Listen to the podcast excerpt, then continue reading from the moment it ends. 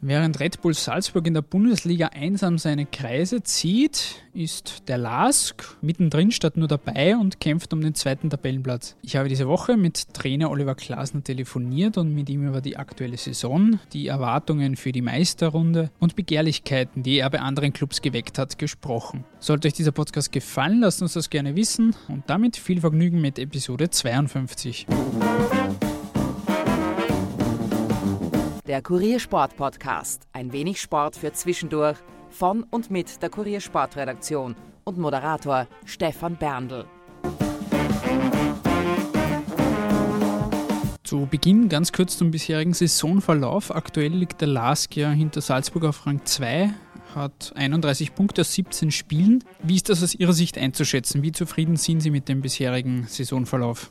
Also äh, ist uns ja vor der Saison und so dieses verflixte zweite Jahr prophezeit worden, äh, wo viele Aufsteiger Probleme haben und äh, mit der Dreifachbelastung Europacup auch, dass wir dann Probleme kriegen. Und äh, wir haben dem allen getrotzt und äh, wir sind sehr zufrieden, dass wir jetzt am zweiten Platz stehen, aber nur viel mehr freut mich einfach auch, wie wir auftreten, nämlich sehr, sehr konstant und äh, über weite Strecken auch sehr, sehr gut.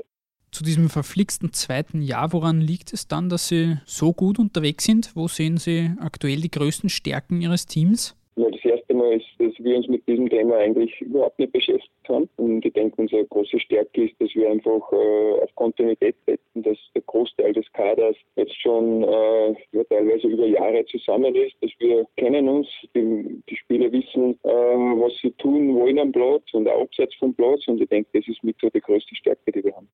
In welchen Bereichen gibt es dann aktuell eigentlich noch Luft nach oben? Wie immer, überall. Also wir versuchen eigentlich laufend jede, jede Woche, jede Trainingseinheit, dass wir besser werden in allen Bereichen. Ja. Und deswegen sind wir da nie zu Ende und die Arbeit geht uns nicht aus.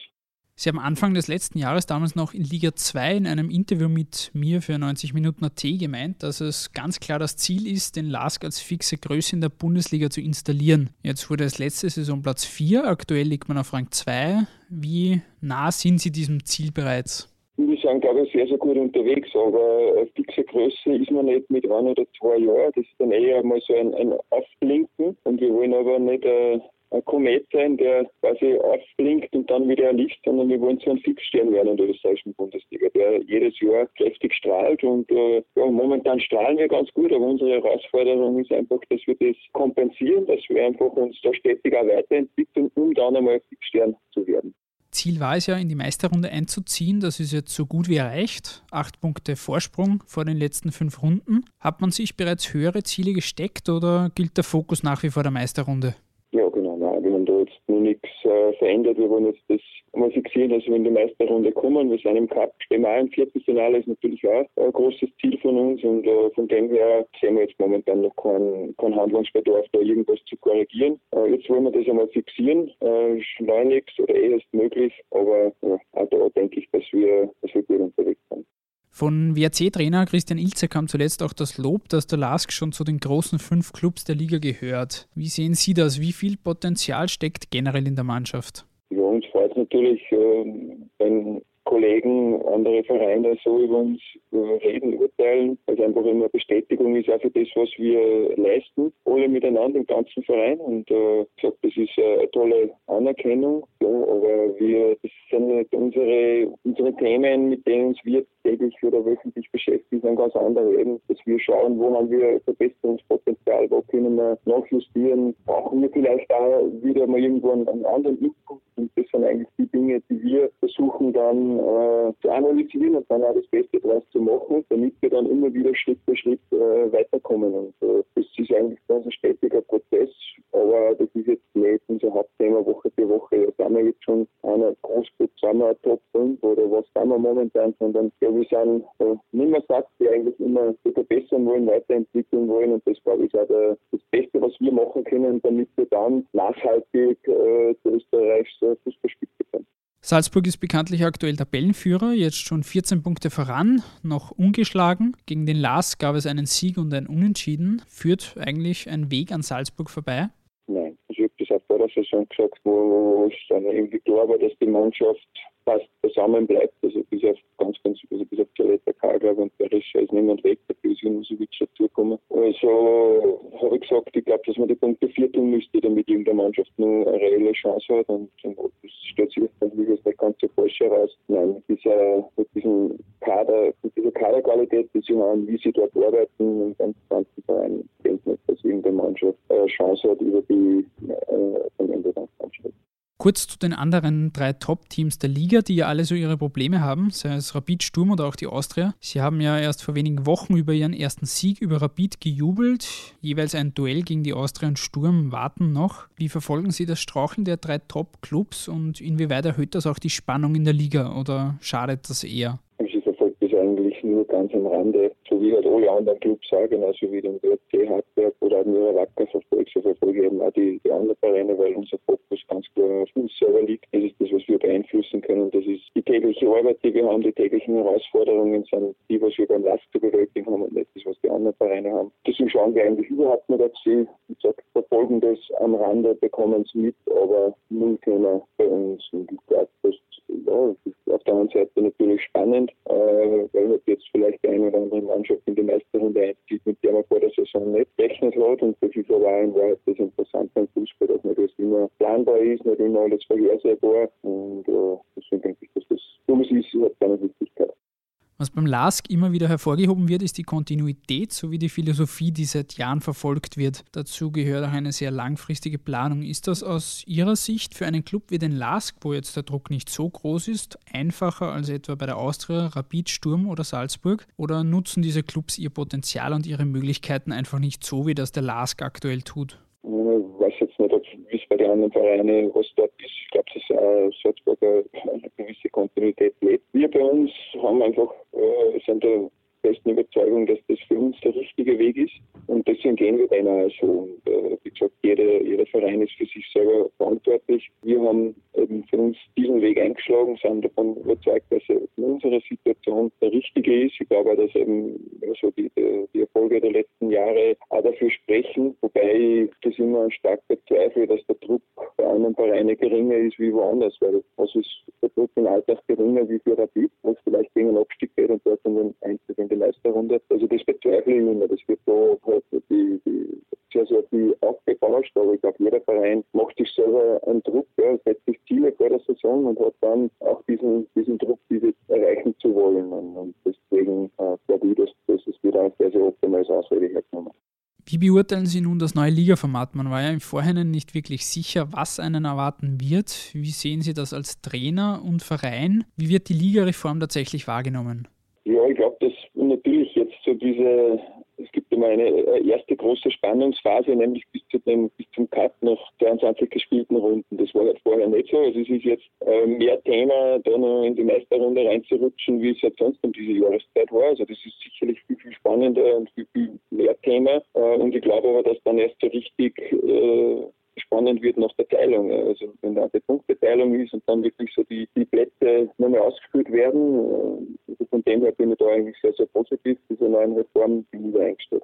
Inwieweit haben Sie eigentlich in den letzten zwei Jahren und den Erfolgen auch Begehrlichkeiten von anderen Clubs geweckt? Bei Rapid ist Ihr Name ja schon gefallen. Vor dem Sommer sind Sie auch schon als Nachfolger von Salzburg-Trainer Marco Rose gehandelt worden. Wie begehrt sind Sie tatsächlich und wie sehr beschäftigen Sie sich mit diesem Thema?